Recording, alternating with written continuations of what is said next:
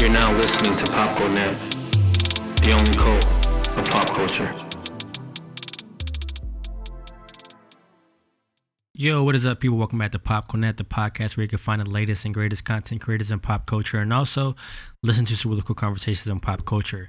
Today, I'm talking about Frozen 2. I don't really do this too often. I don't do solo reviews, but I thought I would change it up for a, di- for a change. But uh, today, I'm talking about Frozen 2.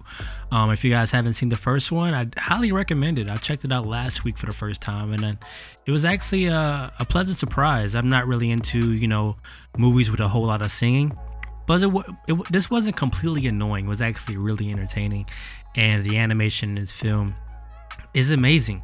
But uh, this film is directed by Chris Buck, who also directed the first Frozen. Uh, so he kept that same energy with this one, to be honest. Uh, this is set three years later after the first um, film, and it follows Elsa and Anna, Kristoff, Olaf, and Sven, who embark on a journey beyond their kingdom of Arendelle in order to discover the origins of Elsa's magical powers. Now, this is a movie that if you're not fond of, you know, Disney movies, like I said before, with a lot of singing, uh, a lot of kid entertainment, this isn't for you. Uh, this movie in particular isn't for me either, but I find the joy in it. And what I found in it to be entertaining was this was a really, really mature film for its audience. Now, this came out roughly six years ago, so those kids that watch this are now young adults.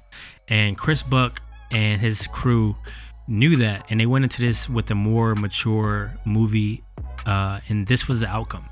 The first film was really about Anna and Elsa losing their parents and overcoming that tragedy and finding their love for each other again. And Elsa being comfortable with being herself and becoming the queen of Arendelle. But this film was more about righting the wrongs of their ancestors without getting too spoilery. And I really liked that. Um, it was really enjoyable. And I think you guys really, really like if you think about watching this film. Uh, the cast was amazing. Kristen Bell was awesome. And I'm not really too familiar with the girl that plays um, Elsa, but her voice is really amazing and she's really really good um, i believe her name is idina menzel um, she's the voice of elsa and she's really really good. And the rest of the cast is really good as well um, like i said. And the animation in this film is award winning like they definitely have to uh, win an award for this. Like the stuff that they do with the ice the water even the fabrics like everything about this film is award winning as far as visually wise, and this should this is definitely going to be voted um, maybe in the top tier for best animated movies of the year, if I'm not mistaken. Um, other than that, the narrative was really easy to follow. Um, and I fucking love Olaf. Olaf is my favorite character of this series, played by Josh Gad. Um, man, every time this guy is on the screen, I could just watch him for hours. I always get a good laugh when he's on the screen, and hopefully they come out with a spin-off movie with just Olaf and some other people that he, they found along the way. But yeah, um, overall, I really enjoyed this film. Um, I would say I gave it four stars out of five over on Letterboxd. If you guys want to check me out, um, Popcorn Net over there as well. But I'm gonna keep this brief. Um, but uh, let me know what you guys thought about the film over at Twitter at Popcorn Net uh, or on Instagram um, popcornnet as well. And also, you can f- email me uh, at gmail.com and leave your thoughts um, about Frozen 2 or another movie that you would like me to review.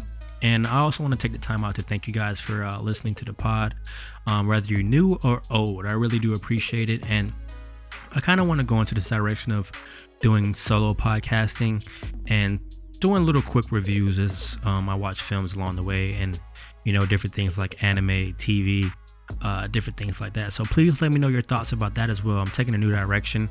Um, I will start where I will keep doing interviews with other podcasters when they come along the way, but I realize that that is slowing the production of this podcast down, and I definitely want to do a lot of different things with this pod in the future, uh, especially like news updates about different movies.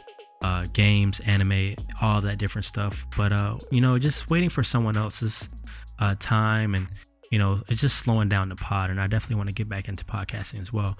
But like I said before, please follow me on Twitter at PopcornNet. And uh, let's keep the conversation going, guys. Um, also, if you want to support the pod, please leave a review wherever you get your pods. Um, five stars or nothing less, guys. I really do appreciate you guys checking me out, and uh, I'll see you guys next time. Until the next film or the next game or the next anime to come out, and uh, you guys enjoy the rest of your day. Peace.